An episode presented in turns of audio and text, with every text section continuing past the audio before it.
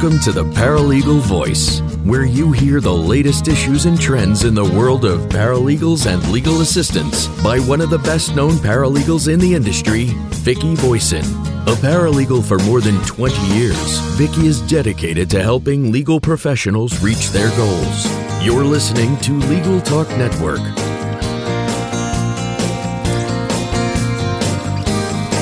Hello, everyone. Welcome to the Paralegal Voice here on Legal Talk Network. I'm Vicki Voisin, the paralegal mentor and host of the Paralegal Voice. I'm a NALA Advanced Certified Paralegal.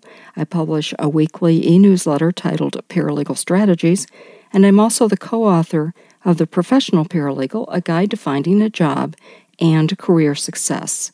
You'll find more information at paralegalmentor.com. My guest today is attorney Kevin Dubose, one of the founding partners of the appellate boutique Alexander, Dubose, Jefferson, and Townsend LLP, with offices in Austin, Dallas, and Houston, Texas. Mr. Dubose is in the Houston office, and I'm so happy to have you here today. Welcome. Thanks, Vicki. It's good to talk to you again. Thank you. Now, before we begin, our sponsors should be recognized and thanked. That would be NALA, the Professional Association for Paralegals, providing continuing education and professional certification programs for paralegals at NALA.org. NALA is a force in the promotion and the advancement of the paralegal profession and also has been a sponsor of the Paralegal Voice since the beginning. Our second sponsor is ServeNow, a nationwide network of trusted pre screened process servers, work with the most professional process servers who have experience with high volume serves, embrace technology, and also understand that litigation process. Visit servenow.com to learn more. The goal of the Paralegal Voice is to discuss a wide range of topics that are important to the paralegal industry and share with you leading trends, significant developments, and resources you'll find helpful in your career and also your everyday job. Guests are usually included to help explore timely topics, and for that reason, I've invited Kevin Dubose to join me today. I met Kevin last spring when I spoke at the Houston Paralegal Association's annual conference in Galveston. His topic, Successful Legal Writing Strategies for Today's Readers, was, was really terrific, and I took away a lot of great information. And in fact, he was so good that I want paralegals nationwide to hear what he has to say, so I've invited him to share more with you on the Paralegal Voice. Kevin's interest in writing can be traced back to being raised by a high school English teacher and also pursuing an undergraduate degree in English at Rice University. At the University of Texas Law School, he was chosen as teaching quizmaster to assist first year students in legal research and writing.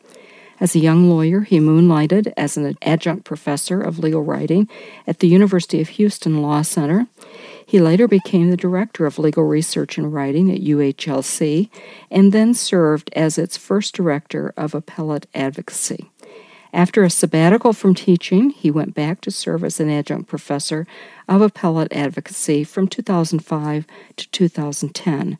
He's a frequent CLE speaker and author, often speaking and writing about legal writing. He's written chapters about legal writing for three books Texas Appellate Practice Manual, second edition, 1993. Texas Supreme Court Practice Manual 2005, and Legal Nurse Consulting Principles and Practice, second edition 2003. Now, Kevin, you have a very impressive CV. In fact, I've read it. Uh, has a lot more detail than what I just gave our listeners. So uh, I know you're a busy lawyer, and I'm just delighted that you took the time to be my guest today. Well, thank you, Vicki. I, I always uh, am happy to take time out from actual legal writing to facilitate the process of uh, thinking and learning about writing. Well, first of all, since you write, uh, you know, you specialize in appellate work, you have to have a lot of great uh, writing skills for that.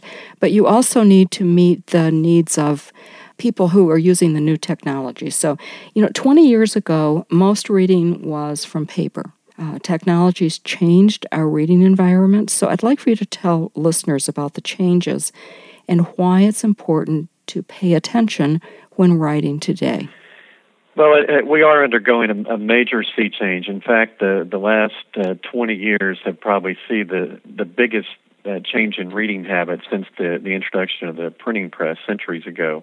And and that change is that most people are are getting most of their information electronically, which means instead of reading on paper, they're reading from screens, whether it be desktops or laptops or tablets or, or even smartphones uh, most of us do most of our reading now, whether it's work related or, or pleasure reading, fiction, news reading. Uh, the vast majority of people get the majority of their information by reading screens rather than uh, by reading from paper.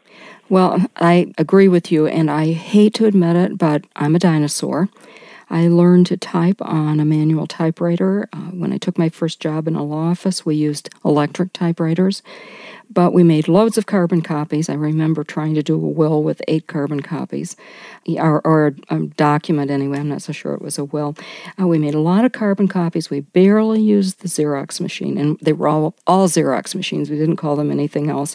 You know, but as technology progressed, we used computers, but then those are mostly for word processing you know, we didn't use them for communication. And I even remember, uh, you know, for a while, we weren't allowed to be on the internet. We were t- it was totally word processing. So today my work environment is screen based, as you said, and I certainly wouldn't want to go back to the days before technology. So I'm interested in your take on all of these changes. And, and also, eh, I'd, I'd like for you to address how it, it's not always easy to keep up, but we don't have any choice, do we? That's exactly right. I mean, the, the law office has changed completely since when I started practicing in, in 1979. And, and really, most of those changes have been in the last 20 years rather than the first 20 years of my practice. When I started practicing law, uh, we did all of our drafting uh, either uh, some people wrote by hand on a legal pad, uh, some people dictated but uh, I didn't know a single lawyer who was proficient on a keyboard. Uh, whereas now almost everyone I know does all of their drafting on a keyboard. Uh, client communications used to be entirely by mail. That changed a little bit when fax machines became uh, more prevalent and introduced a little bit greater immediacy. But even then, it wasn't anything like email. And now uh, I just don't hardly ever get letters from clients, and if I do, it's usually something that makes me really nervous. I feel like there's something they have to document in a, a paper letter. Legal research, when I first started practicing, was uh, done entirely in, in books with the digest system. I remember when I was in law school hearing about a, an optional course uh, being offered after uh, regular classes one day on something called Westlaw. But uh, somebody described to me, I said, well, it sounds crazy, it'll never work. I was obviously wrong.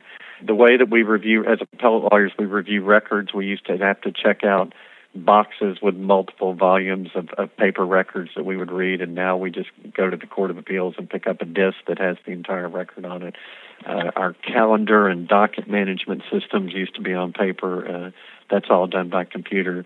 Uh, I mean, for, for the first 15 years of my practice, I didn't even have a computer in my office and and now uh, I have it on and in front of me, and it's it's the bedrock of my existence in the office, or or even out of the office. I mean, my my office now travels with me through my computer.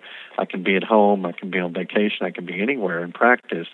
Uh, whereas that that was unthinkable years ago. So it's it's changed just about everything that I do.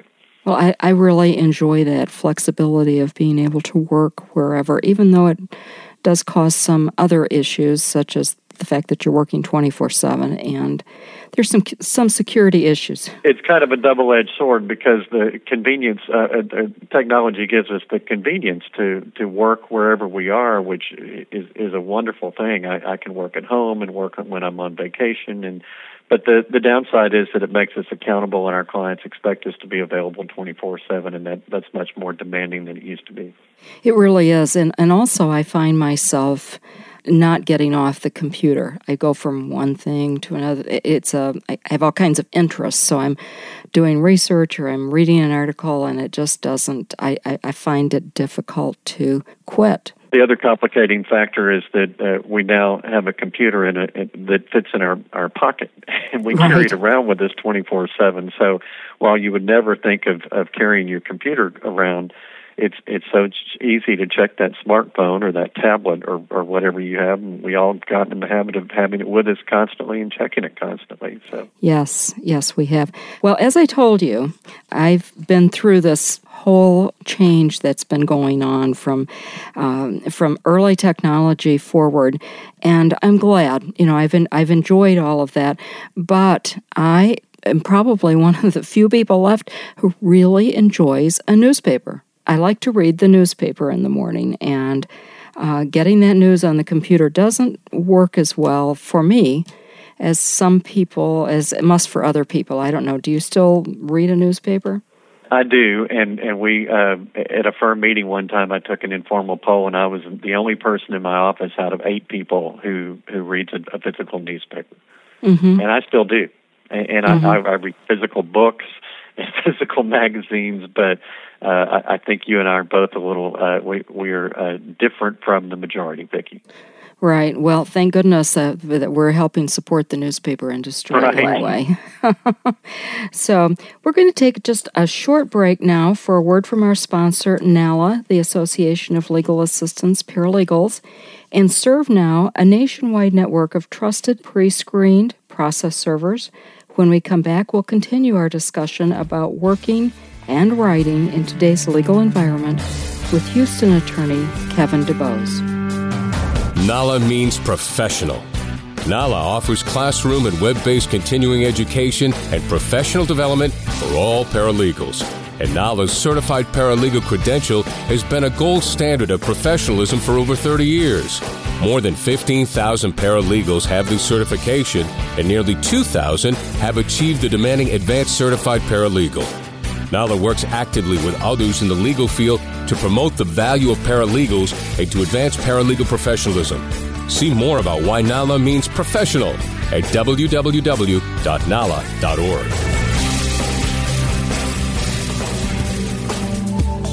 Looking for a process server you can trust? ServeNow.com is a nationwide network of local pre screened process servers. ServeNow works with the most professional process servers in the industry, connecting your firm with process servers who embrace technology, have experience with high volume serves, and understand the litigation process and rules of properly effectuating service. Find a pre screened process server today.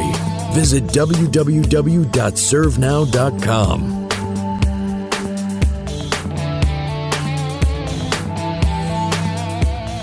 Welcome back to the Paralegal Voice. I'm Vicki Voisin. My guest today is Kevin Dubose.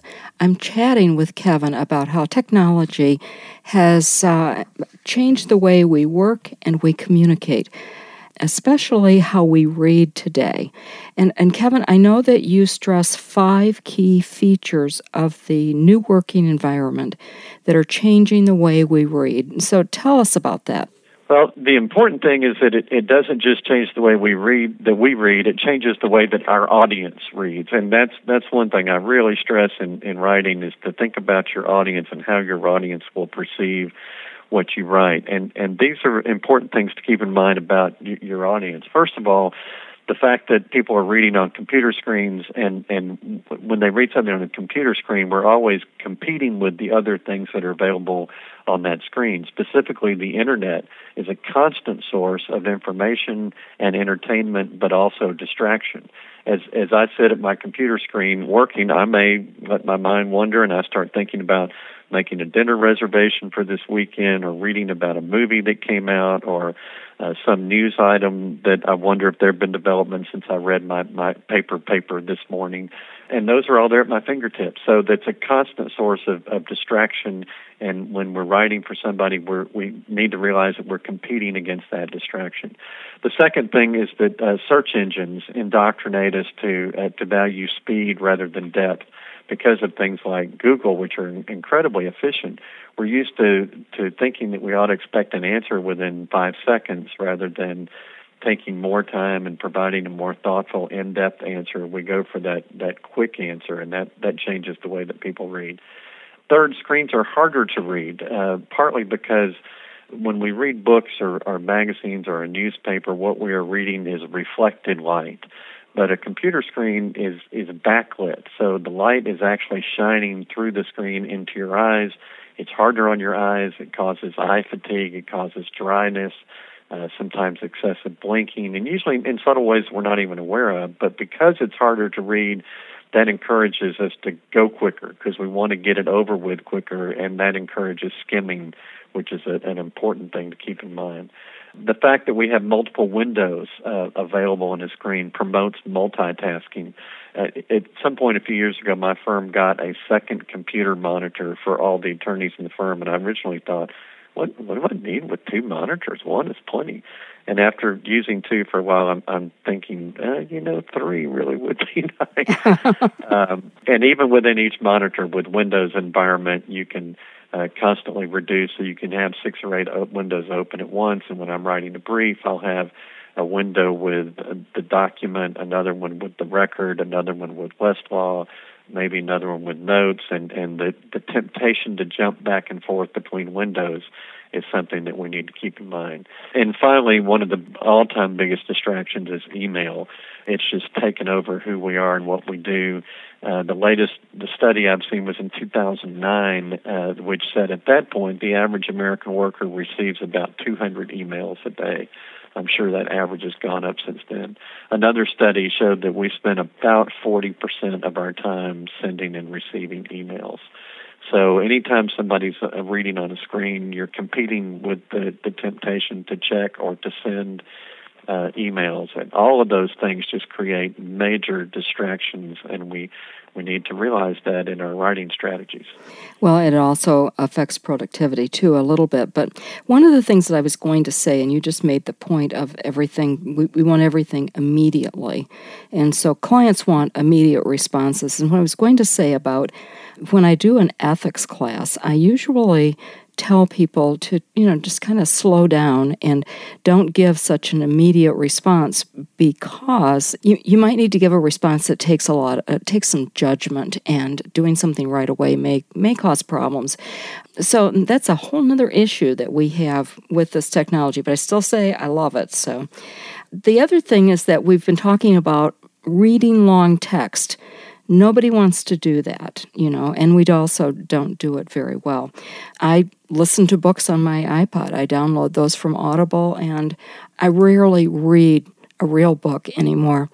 And I'm, I'm saddened by that, except that I get to read a lot more books, so that, that's the good part. But the new focus means that we're mostly skimming. You know, we're not really reading. So is that right? That is absolutely true. And it, it, the, the, interesting thing is that, and, and, a lot of this research comes from um, uh, research on, on web usability and, and uh, studies about the way that people read websites. But what they have discovered is that uh, reading on screens and the temptation to skim is so pervasive that it actually has has changed the way that we think and that we read. It's my my brother's one of my law partners who's done a lot of work in this area. He refers to it as rewiring the brain, and our brains have become rewired by these technological changes, so that even when we read on paper, we read like we're reading on a screen so the, the temptations to skim and to only read headings and first sentences carries over so that even when we're not reading on the screen, we're just reading paper,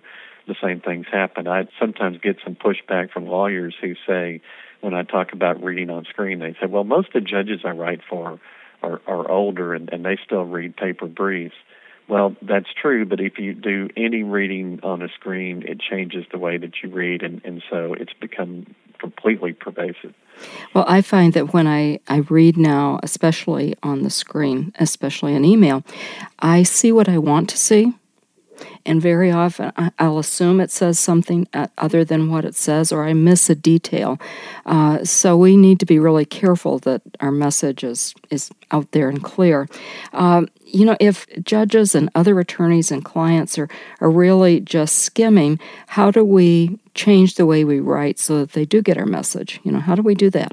Well, there are some important techniques you can use. One is is uh, frequent use of, of headings and, and summaries and the importance of topic sentences, if you realize that people may not read everything that you write, particularly if you have a really long paragraph, chances are by the end of the paragraph they're going to uh, get distracted and, and move on to something else. So they will frequently read a heading or read the first paragraph. So uh, that's really important. If it's a, a, a document of any length at all, some sort of executive summary up front is is very important because I mean in the old days we used to write long briefs that would kind of uh, start slowly and start with something basic and lay out the law and talk about the facts and finally build to this grand eloquent conclusion on on page 50 well they're not going to be with you at that point anymore. So it's important to distill that grand conclusion and put it up front uh, so that the reader knows, uh, first of all, they have a context for what they're about to read, but that may be all you get from them, from their attention span, is the, that first page or that first paragraph or first sentence. So, headings, summaries, topic sentences of, of paragraphs are very important because people that may be all that people read. And uh, again, uh, there used to be more of a writing style where people would start with a, a simple concept in a paragraph and build to a conclusion towards the end of the paragraph. Now we really need to find ways to take the important part of the paragraph, start with that, and then go back and, and explain how you got there. But structure is very important. Psychological uh, studies have revealed that the human brain is incapable uh, retaining and absorbing unstructured information. So if you write long, flowing sentences and, and long paragraphs, um, it, it may be beautifully eloquent prose, but if it doesn't have a structure to it, the reader's probably not going to discern it and, and certainly not remember it. So that's why we need headings and subheadings and sub subheadings and easy to follow structures uh, that so that a reader can can follow. I advocate shorter and simpler words, sentences, and paragraphs on almost every level. If somebody's reading fast, you want to make it as easy for them as possible. And uh, shorter words and more familiar words are better than, than reading something that sounds like somebody wrote it with a thesaurus in hand. Short sentences are easier to follow than long, complex sentences And short paragraphs. I, th- this is not just something I do in briefs. I've noticed recently when I write emails uh, of any length at all. I have a tendency when I'm writing emails to kind of use a stream of consciousness, and each sentence kind of flows into the next sentence. And I'll look up and I'll see a block of text that's about 15 lines long that I know nobody wants to wade through. And I'll go back and, and try to put in paragraph breaks when the subject changes and end up with, with very short two or three sentence paragraphs, and it's amazing how much more inviting the screen looks and how easier it is to read uh, something that's broken up like that.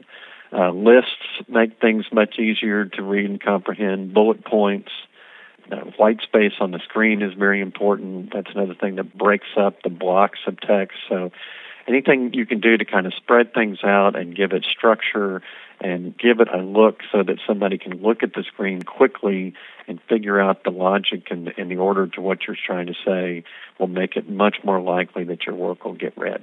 Right. And they need to see the important words right away. Now, I, I do talk with a lot of uh, paralegals who are crafting their resumes, and I found that I tell them many of the things that you've already stressed today because those are important in resume writing. You know, again, nobody looks at it for very long, uh, but they need to be very careful with their word placement and omitting, you know, needless words. And also, I noticed that you talk about the F pattern. That's very important in resume writing, and I think in other writing also. Yeah, the, the F pattern is again a, a, product of web usability research, and what they did was a, a, attached to well, I don't know if they attached. They studied people's eye movements when they're reading a screen, and on a microscopic level, and and they charted which parts of the screen get read the most often, and they will people will likely scan down the left hand margin to get clues, for structural clues like indentations and headings and bullets and things like that and they often will read across the page, at least, especially at the beginning, uh, and read headings and read first sentences of paragraphs. So if you plot these on a page, and, and it's it's it's more vivid if I could show you a picture, but uh, it it results in something that looks like the letter F and uh, so it's going to be called the F pattern. I'm sure anybody can Google the phrase F pattern, and, and you'll get this picture of this X-ray. So that that means you want to concentrate the important information uh, towards the left-hand side of the page and towards the top of the page, and the things in the lower right-hand corner almost never get get read. But yeah, a lot of what I was saying about applies to to resumes. I think they should rarely be more than a page uh, they should use lists and bullets rather than long, chunky prose paragraphs. uh, short phrases, uh, avoid big blocks of text. I've I've never hired somebody because they wrote a long, detailed description of their skills and abilities. It's it's always what they've done, and it's more based on facts, and and then ultimately talking to them and, and getting some expression of their personality. But reading the way they describe themselves has never convinced me to hire someone. True. True. Now, we uh, you also talked about uh, short, simple words and not using needless words. And I wanted to throw in here that last year I interviewed a gentleman who created a software program that's called WordRake just W O R D R A K E. That program reviews documents and highlights needless words and then lets you remove them if you if you want to. I noticed that I use the word well I just did it that over and over and over again when I don't really need to. And it helps with that especially when, you know, you're watching the length of your document and also you want people to to read what you've done. So it's it's uh, as I said, there's a free 30 day trial for WordRake, and that's at WordRake.com.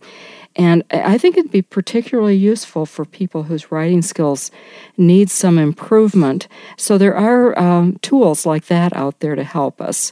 Would you ever consider using something like that, or are you already you're already my expert, so I don't think you need it. I'm familiar with WordRake, and I, in fact, I get an email from them once a day, and and uh, when I, I do can, too. I read it, and I almost always agree with their tips, which is unusual for uh, when I first heard that it was a a, a program that that did better, promoted better writing. I thought, well, that's just not possible and I've I've been won over by reading their emails. I agree with almost all their tips.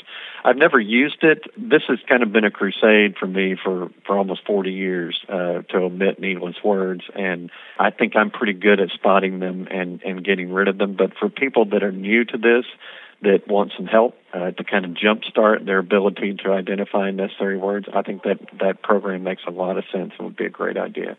It really does. I did try the 30 day trial, and it, it does work. It's amazing. It does work. Well, do you have any more tips for uh, making documents simpler? And, well, if we make them simpler, we're going to have greater writing success. What do you have for us? I think the most important thing is just cultivating an attitude of putting yourself in the position of your reader. Uh, a lot of times, the way that writing has been taught in this country is focuses on the writer strategy and and you gather all this information you have all these thoughts and you decide how you can disgorge all this inside of you onto the page or now onto the computer screen. And what we really need to to focus on is what does the reader need to know? What do they know? How can they get that as quickly as possible and I think we need to assume that our audience is ignorant about the subject matter unless we have reason to know otherwise assume that they're in a hurry, that they would rather be doing something other than than reading what you put on the screen about whatever legal subject it is, and that they want to get maximum information in a minimum amount of time with a minimum effort. And so, uh, rather than memorizing a lot of rules and techniques, I think if you can cultivate that attitude of thinking, what what exactly do they need, and exclude everything else, and make it as easy as possible for them to get that uh, to minimize their investment in reading your work, then it's more likely they're actually going to read your work and comprehend it and get something out of it. And that's really what we're all about. Well, I found, I want to bring up one more thing because I found this so interesting is that you say that people really don't want to think. So you need to write so that they don't have to think. Is that right?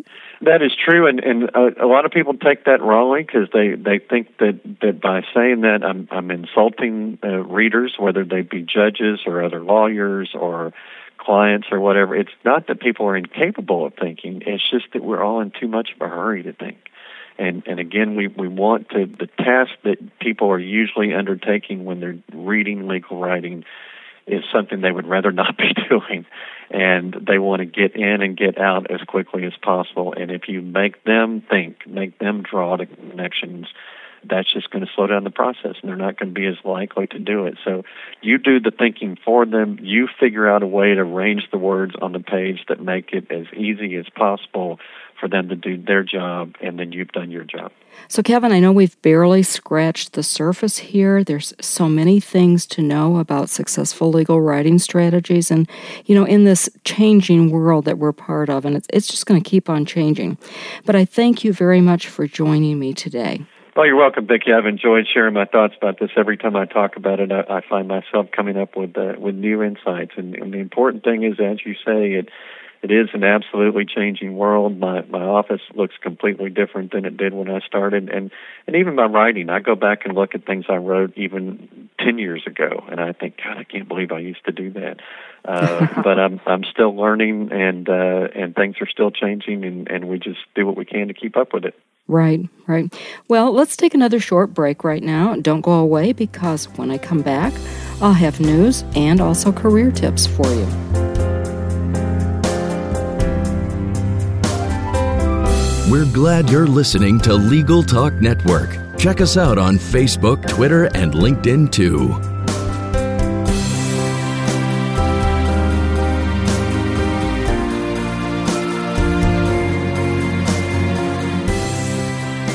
Well, I'm back after I've said goodbye to Mr. Dubose. I think he was really great today.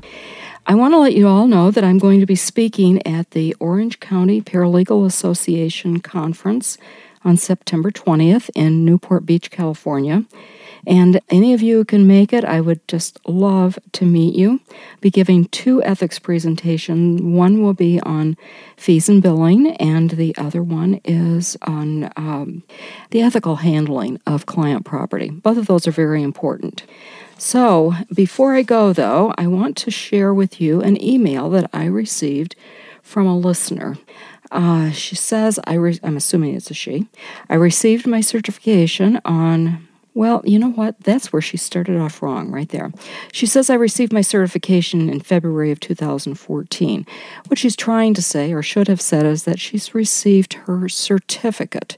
And that would be what you get when you complete a two year program. Certification is when you complete um, an examination that's offered by an appropriate entity, such as NALA. Anyway, uh, she's out of school in February of 2014. She entered, interned at a law firm for four months, thinking hopefully that the firm would hire her, and that's always one good reason for doing an internship.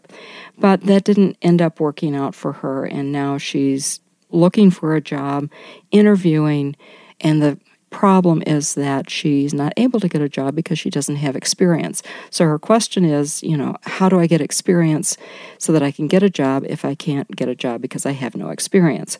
And that's a question, a really good question, and it's asked all the time. So this listener isn't alone. And I do have some tips. And uh, some of these you can do while you're still in school. First of all, that internship is very important. Uh, maybe you won't get that job, but you do meet people, even people who are outside the firm. So that's really important. The other thing is to, you know, I know you have your degree in, in a paralegal program, but instead of, uh, you know, if there's no paralegal job out there, take any job in a law firm or a corporation, a corporate legal department, so you can get your foot in the door and you can demonstrate your abilities. So, I mean, if it means you've got to answer the phone, you know, I wouldn't have suggested that a few years ago, but the downturn in the economy really hurt us. And so now you've got to, you know, you've got to find a way to get your foot in the door. Another thing is to join a local association for networking and also word of mouth opportunities. Uh, many of these jobs aren't, don't ever get advertised. Always maintain good relationships with the people that you went to school with, the professors, and so forth. Be sure you're using social media and using it carefully, of course, but uh, never hurts to do some networking on Facebook and Twitter, and of course, LinkedIn. You should be on LinkedIn just to get your resume out there.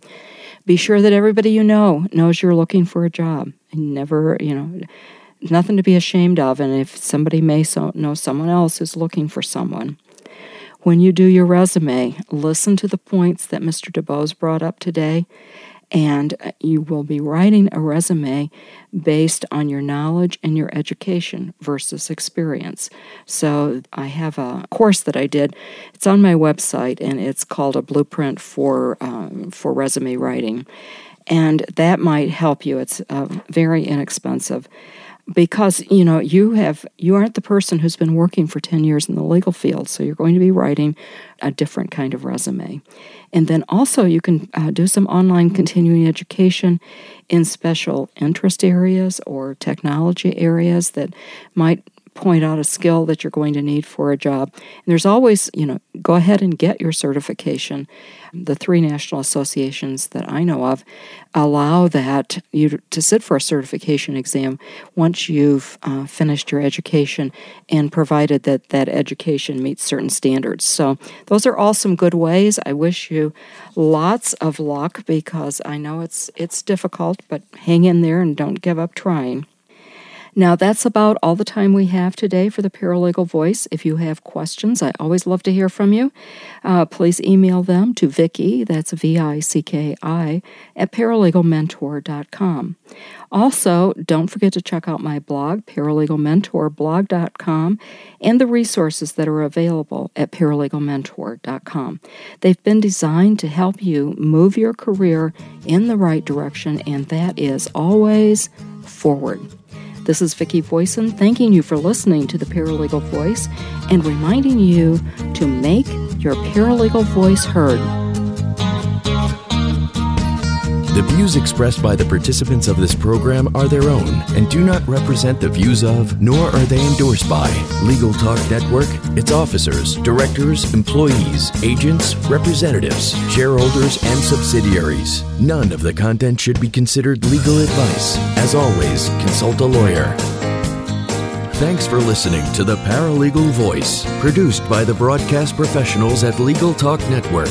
Join Vicki Voisin for her next podcast on issues and trends affecting paralegals and legal assistants. Subscribe to the RSS feed on LegalTalkNetwork.com or in iTunes.